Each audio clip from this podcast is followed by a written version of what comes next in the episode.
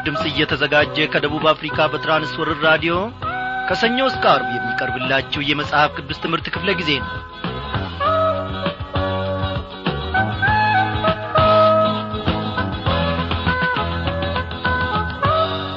ክቡራን አድማጮቼ እንደምን አመሻችሁ? እግዚአብሔር አምላካችን ያለፉትን ቀናት ሁሉ በሰላም ውስጥ ጠብቆን ዛሬን ደግሞ ታድጎን በዚህ መልክ በፊቱ እንድንቀርብ ይኸው ጸጋው በዛልን ምሕረቱም ሰፋልን። እግዚአብሔር አምላካችን በዛሬው ምሽት ክፍለ ጊዜ ጥናታችን ድንቅ ነገሮችን ከቃሉ ማድ ይመግበናል ያስተምረናል። እንጠገንበት ዘንድ እግዚአብሔር አምላካችን ወገኖቼ ቃሉን አዘጋጅቶልናል። ማዕዱንም እነሆ በፊታችን አድርጓል። እኔና እናንተ በዚህ ማዕድ ማለትም የተዘጋጀውን የእግዚአብሔርን ቃል ተመግበን መቆም መበርታት መጠንከር መጐልበት ወተት ከመጋት አጥንት ወደ መቈርጠም ደረጃ መድረስ የኔና የእናንተ ፈንታ ነው። እግዚአብሔር ቸር ነው ወዳጆቼ።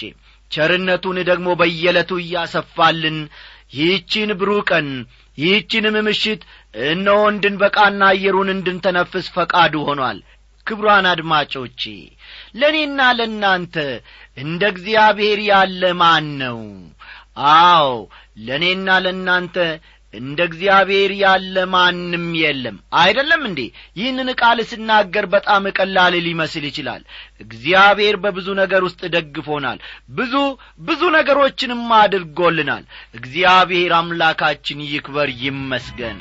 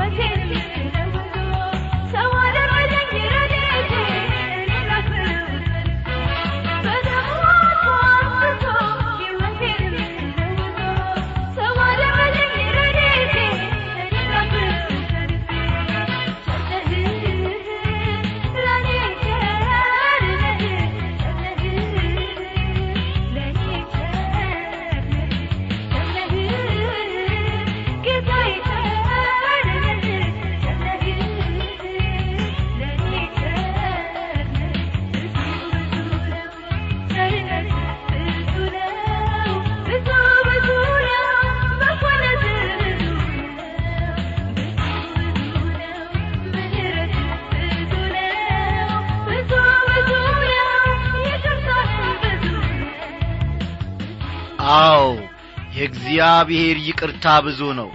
የእግዚአብሔር ቸርነት ብዙ ነው። እግዚአብሔር አምላካችን ይክበር ይመስገን። ቤቲ በዚህ ዝማሬ ስላገለገለችን ኑሮዋን አገልግሎቷን እግዚአብሔር አብዝቶ ይባርክ እያልን ወደ ዕለቱ ጸሎታችን እናልፋለን።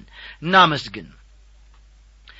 አቤቱ በሰማይና በምድር ላይ የምትገዛ እግዚአብሔር አምላካችን የእስራኤል ታዳጊ እናመሰግንሃለን። በዚህች ሰዓት ደግሞ አንደበታችን ተከፍቶ አንተን ያመሰግን ዘንድ ፈቃድህ ስለ ሆነ በግራና በቀኝ እነሆ ከፊትና ከኋላ በቅዱሳን መላእክቶች ተጠብቀን እግዚአብሔር ሆይ ይቺን ደቂቃ እንድንደርስ ፈቃድህም ስለ ሆነ እጅግ አድርገን እናመሰግንሃለን ከቁጥር ያላጐደልከን ልዑል እግዚአብሔር ሆይ ባለንበት ስፍራ ሁሉ ምንም እንኳ ውጊያና ጦርነቱ ቢበዛብን በተራመርንበት ስፍራ ሁሉ ጠላት ቀስቱን ቢገትርብን በሥራ ገበታችን ጌታዬ ሆይ ደፋ ቀና በምንልበት ሰዓት ሁሉ ጠላት ጥርሱን ቢያንገጫግጭብንም አንተ እነሆ ታድገህናል።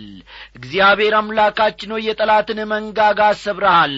ምላሱን በትናጋ ውስጥ አጣብቃል ልጆችን ትታደግ ዘንድ አንተ እምቢተኛ ያሉንክ ልጆችን ከክፉ ደግሞ ነጥቀ ለማውጣት ዳተኛ ያሉንክ የእስራኤል ታዳጊ እግዚአብሔር አምላክ ብርቱ ነህና እጅግ አድርገን እናመሰግንሃለን በአንተ የታመነች ነፍሳችን ለዘላለሙ በአንተ ተባርካለችና። በአንተ የታመነችው ነፍሳችን ለዘላለሙ እግዚአብሔር ሆይ በአንተ ተደላድላለችና ክበር ተመስገን።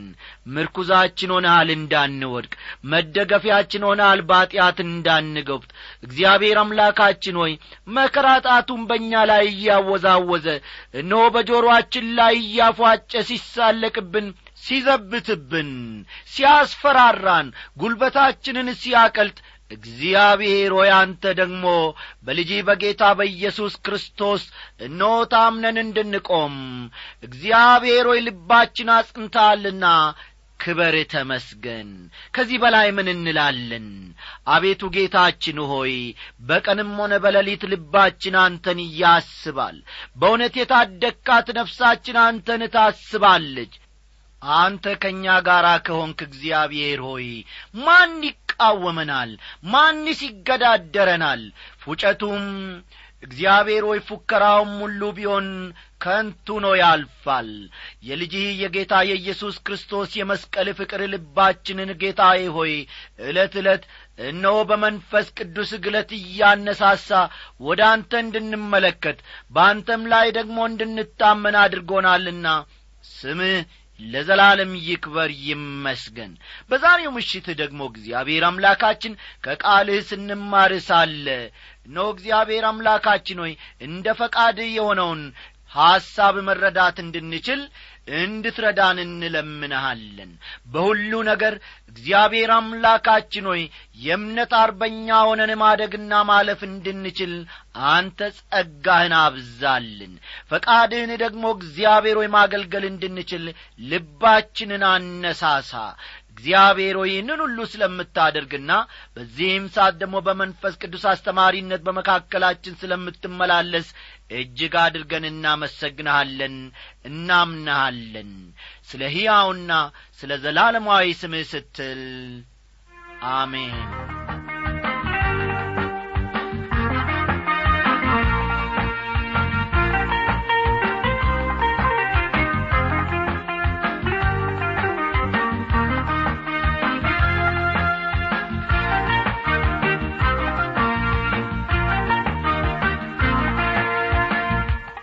አድማጮቼ እግዚአብሔር በዚህ ሰዓት በየስፍራ ሁሉ ከእናንተም ጋር ከእኛም ጋር እንዳለ እኔ አምናለሁ።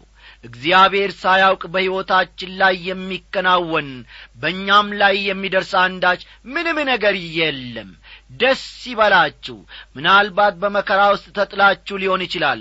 ዘመድ የለኝም የሚያስበኝ የለም የሚያየኝ የለም እያላችሁ ከንፈራችሁን ትመጡ ይሆናል። ኢየሱስ ክርስቶስ ግን ወገኖቼ ከእናንተ ጋር ነው። በእውነት ከእናንተ ጋር ነው። ዘመድ ከሚቀርባችሁ ይልቅ እርሱ ከወደ እናንተ ቀርቦ ቆሟል። ዘመድ ከሚቀርባችሁና ከሚያበላችሁ ከሚጠይቃችሁ ይበልጥ ወደ እናንተ ጌታ ኢየሱስ ክርስቶስ እነሆ የእግዚአብሔር ልጅ ወደ እናንተ ቀርቧል። እስቲ ይህንን ጌታ አንተ አለህልኝ እታመንብሃለሁ በሉት። እግዚአብሔር ለዘላለሙ ይክበር ይመስገን። ባለፈው ክፍለ ጊዜ ጥናታችን መልካምና እግዚአብሔርን የሚወዱ ሰዎች መከራ የሚደርስባቸው ለምንድን ነው ለሚለው የዘወትር ጥያቄ ሰባት ነጥቦችን አንድ በአንድ አንስተን መመልከታችን የሚታወስ ነው። አዎ ከዚያም ባሻገር ደግሞ ስለ እምነት የዕብራውያን መልእክት ጸሐፊ የሚያብራራውን ጠቀስ ጠቀስ እያደረግን በመንፈስ ቅዱስ አስተማሪነት አንዳንድ ነጥቦችን መመልከታችን የሚታወስ ነው። ከቅድስናው እንድንካፈል እግዚአብሔር ካልገሰጸንና አካሄዳችንንም ከእርሱ ጋር እንድናደርግ ካላስተካከልን በቀር ከእርሱ ጋር ያለ ንብረት የሚጠበቀውን ያክል ፍሬያማ አይሆንም ብለን ትምህርታችንን መቋጨታችን የሚታወስ ነው። እስቲ ባለፈው ክፍለ ጊዜ የእግዚአብሔርን ተግሣጽና ቅጣት ሰዎች እንዴት ያስተናግዱታል ብለን የተመለከትናቸውን አራቱን ነጥቦች እንደ ገና በመመልከት እንጀምራለንና መጽሐፍ ቅዱሶቻችሁን ገለጥ ገለጥ አድርጋችሁ ዕብራውያን ምዕራፍ አሥራ ሁለት ቁጥር አሥራ አንድን አውጡ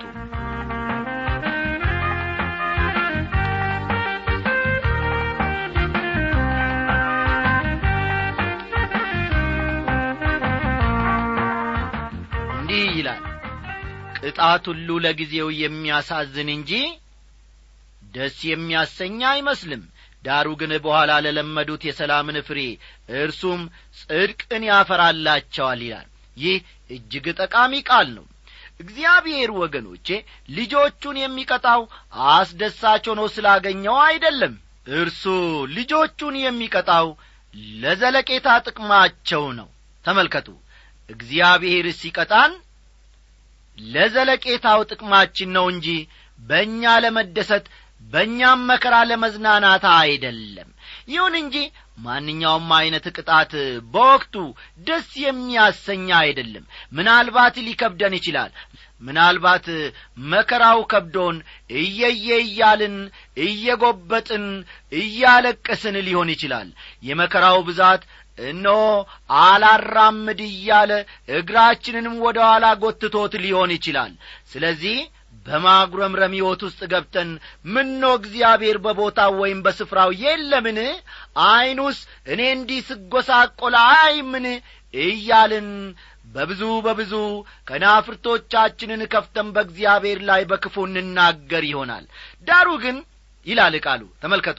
ዳሩ ግን በኋላ ለለመዱት አስተዋላችሁ? ቁጥር አሥራ አንድን በደንብ ተመልከቱ። ዳሩ ግን በኋላ ለለመዱት የሰላምን ፍሬ እርሱም ጽድቅን ያፈራላቸዋል ይላል። ወገኖቼ እኛስ የእግዚአብሔርን ተግሣጽና ቅጣት በምን መልኩ ይሆን የምናስተናግደው ወይም የምንቀበለው? ሰዎች የእግዚአብሔርን ተግሣጽ በተመለከተ አራት ዐይነት ዝንባሌ ሊኖራቸው እንደሚችል በዚሁ ምዕራፍ ውስጥ ተዘርዝሮ እናገኛለን እስቲ አራቱን ነጥቦች ተራ በተራ እንመልከት። አንደኛ እንደ ልጆችም ከእናንተ ጋር ይላል ቃሉ። ተመልከቱ ከዚያው ከቃሉ ተመልከቱ። እንደ ልጆችም ከእናንተ ጋር ልጄ ሆይ የጌታን ቅጣት አታቅልል ብሎ የሚነጋገረውን ምክር ረስታችኋል ይላል። ይህ በቁጥር አምስት ውስጥ ነው ተጽፎ የሚገኘው። ዕብራውያን አሥራ ሁለት ቁጥር አምስትን ተመልከቱ የመጀመሪያው ዝንባሌ የጌታን ቅጣት ማቅለልህ ነው። ተመልከቱ። የመጀመሪያው የሰው ዝንባሌ ምንድን ነው ማለት ነው? የጌታን ቅጣት ማቅለል ነው። በዚህ ውስጥ የእግዚአብሔር እጅ ይኖርበት ይሆንን? ወይንም ደግሞ በዚህ ቅጣት ውስጥ እግዚአብሔር ሊያስተምረኝ የፈለገው ምን ይሆን ከማለት ይልቅ ማንም የተለያየ ችግር ይገጥመዋል እኔንም ከዚህ የተለየ አይደለም የገጠመኝ በማለት ጉዳዩን ማቃለል እንሞክራለን ሁለተኛ በሚገስጽህም ጊዜ ምን ይላል? አትድከም ይላል። አዎ አትድከም። አንዳንድ ሰዎች ችግር ሲገጥማቸው ምን ይቀናቸዋል? እየየ ይቀናቸዋል ማጉረምረሙ ይቀናቸዋል ለክሶም ይቀናቸዋል። አምላኬ ለምንድን ነው ይህ ሁሉ? እኔ ላይ እንዲደርስ ያደረገው። ምኖ ጌታዬ ሆይ ይህ ሁሉ አበሳና መከራ እኔ ላይ የሚደርሰው ለምንድን ነው በዚህ ሁኔታስ እንዴት የክርስትና ሕይወትን መኖር እችላለሁ?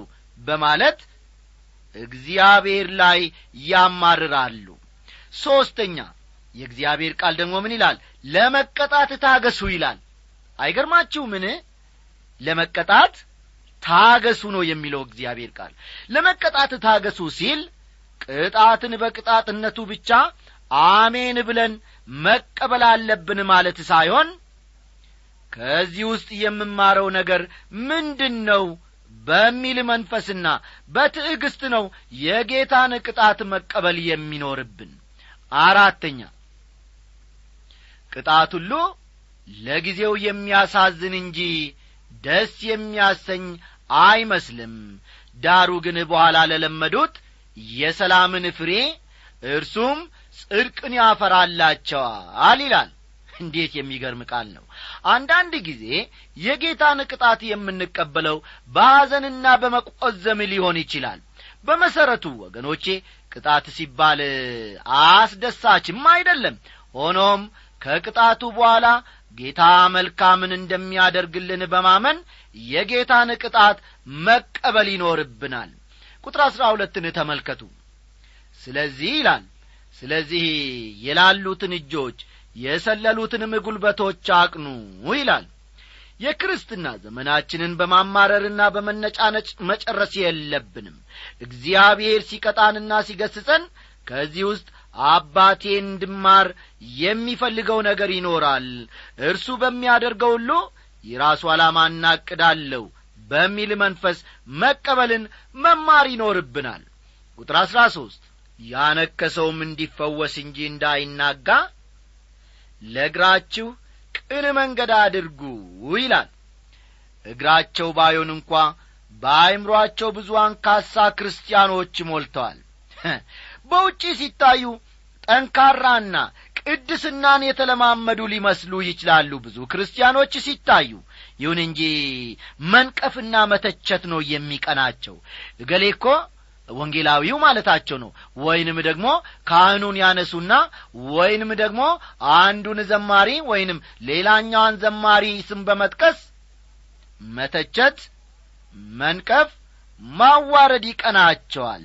ስለዚህ ስለዚህ ለእንዲህ ዐይነት ሰዎች ለነቀፌታ ምክንያት ሊሆናቸው የሚችል ነገርን አታድርጉ ይላል ጸሐፊው። እነዚህ ሰዎች ቀድሞውኑም ቢሆን መንፈሳዊ ሽባዎችና አንካሶች ናቸው። ለመሰናክል ምክንያት የሚሆናቸውን ነገር ከሕይወታችን ሲመለከቱ የበለጠውን ይሰናከላሉና ተጠንቀቁ ይላል ጸሐፊው። ቁጥር አሥራ አራት ከሰው ሁሉ ጋር ሰላምን ተከታተሉ ትቀደሱም ዘንድ ፈልጉ። ያለ እርሱ ጌታ ሊያይ የሚችል የለምና ይላል። ከሰው ሁሉ ጋር ሰላም ይኑራችሁ ሲል ሰላም እስከ ሰጡን ድረስ ማለት ነው። አንዳንድ ሰዎች በፍጹም ሰላምን አይፈልጉም። ተመልከቱ።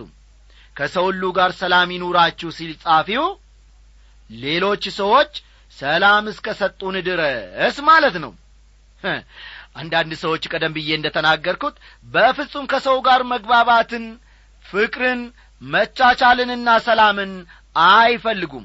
ሰላም ደፍርሶና ጭቅጭቅ ነክሶ ማየት ነው የሚያረካቸው።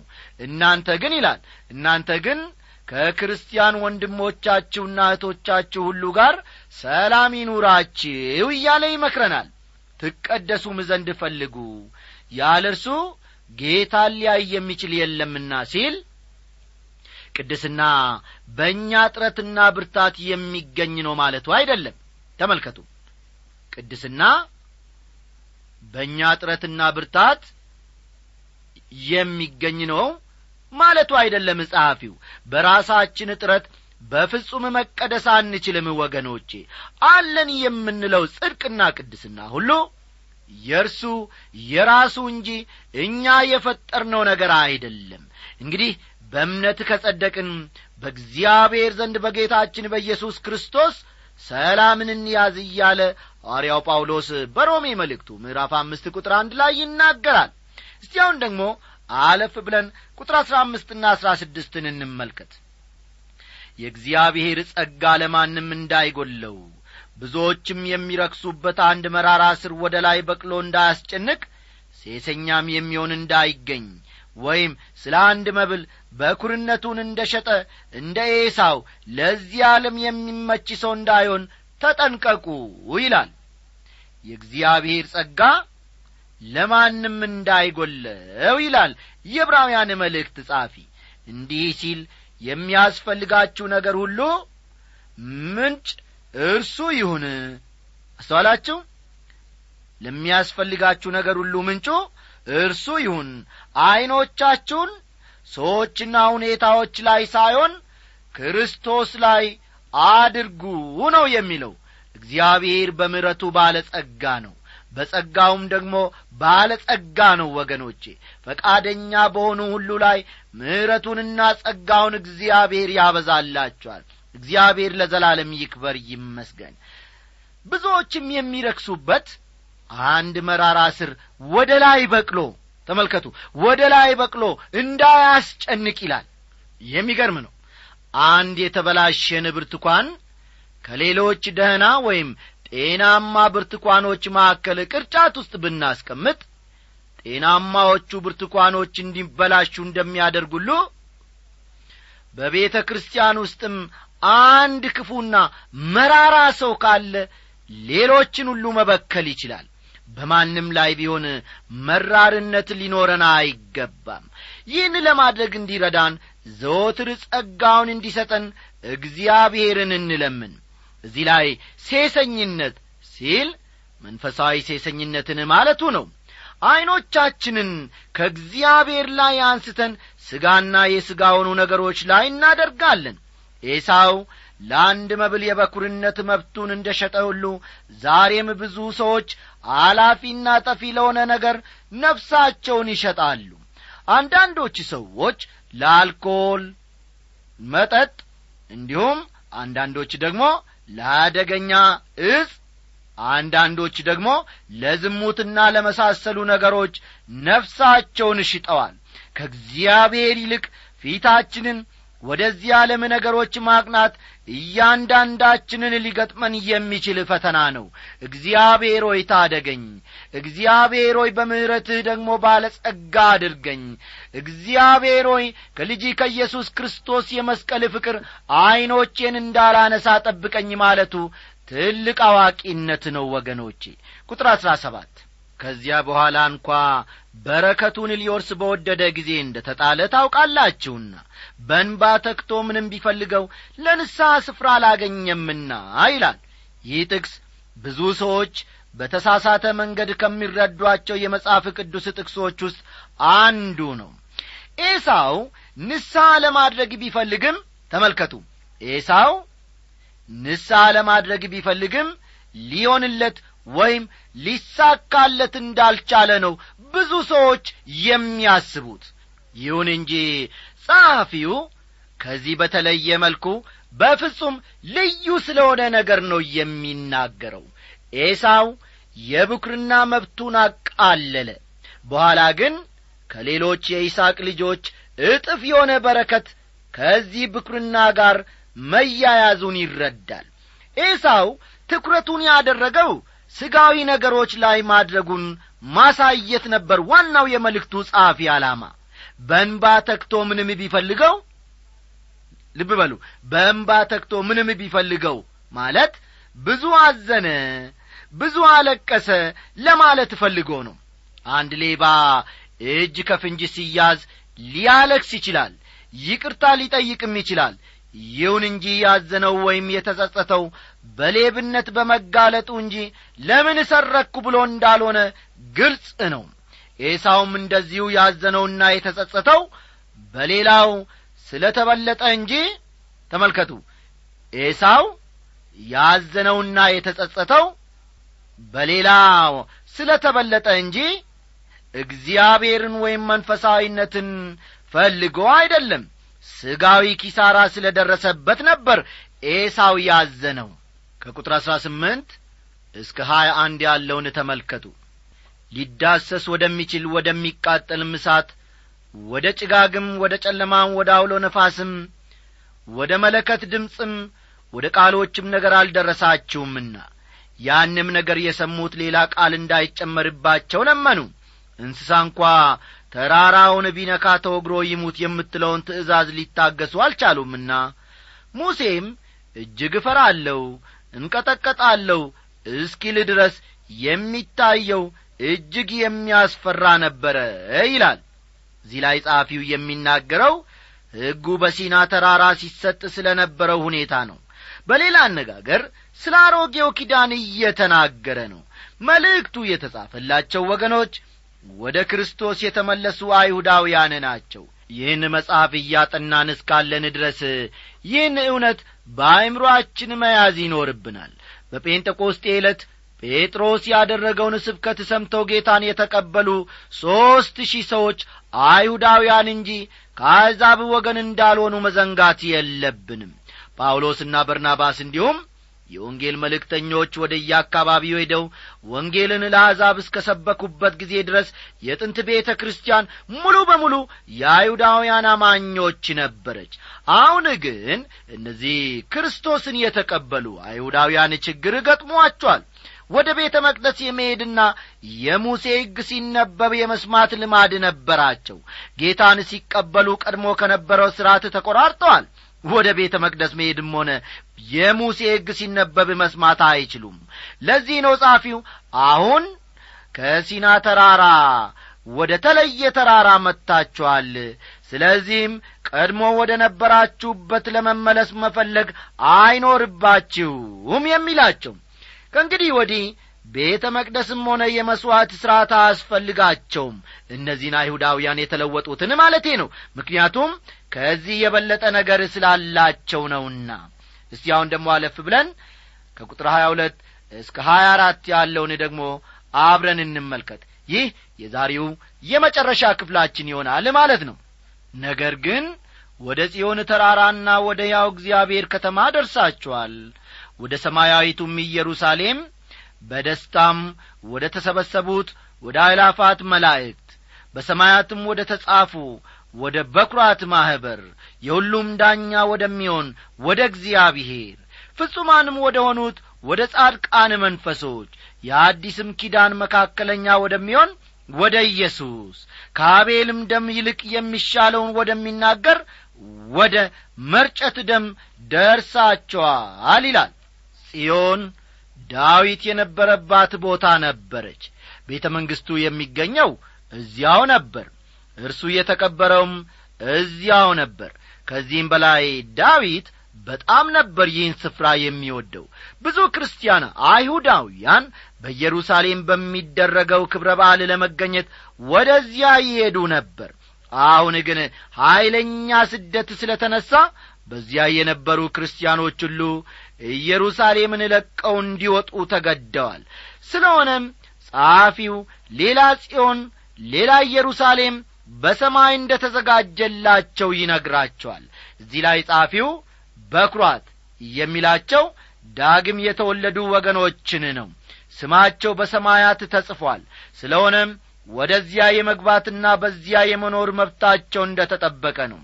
ከአቤል ደም ይልቅ የሚሻለውን ወደሚናገር ወደ መርጨት ደም ደርሳችኋል ይላል። የአቤል ደም በቀልን ነው የሚናገረው።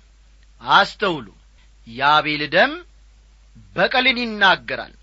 የክርስቶስ ደም ግን ምሕረትና ደህንነትን ይናገራል። እኔና እናንተ በዚህ ደም ተረይተን ድነናል። ኢየሱስ ክርስቶስም ደግሞ ጌታ እንደሆነ አውቀናል። ምሕረቱ ዕለት ዕለት ይበዛልናል። እግዚአብሔር ለዘላለም ይክበር ይመስገን። ያልዳኑት በዘር ተከፍለው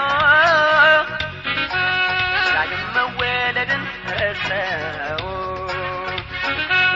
ብዙዎች ከእውነት ተሳስተዋል።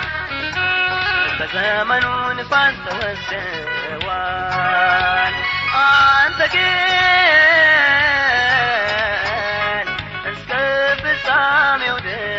ሂድ አንተ ግን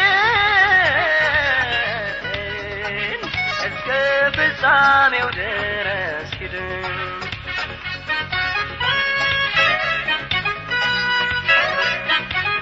እንዲህ በጌታ የተወደዳችሁ አድማጮቻችን የዛሬውን ምሽት ትምህርታችንን እዚህ ላይ ያጠናቀቅን ጥያቄ ወይም ማስተያየት ቢኖራችሁ በአድራሻችን በአሥራ ሦስት ስልሳ ስድስት ጻፉልን እናንተ ጋር እስከዚህ ሰዓት ድረስ የቆየ ነው። በቴክኒኩ በኩል ወንድማችን አለማየሁ ዳዊት በትምህርቱ በኩል ደግሞ እኔ አበበ ከበደ ወርቅ የነበርኩኝ ሰላም። አንተ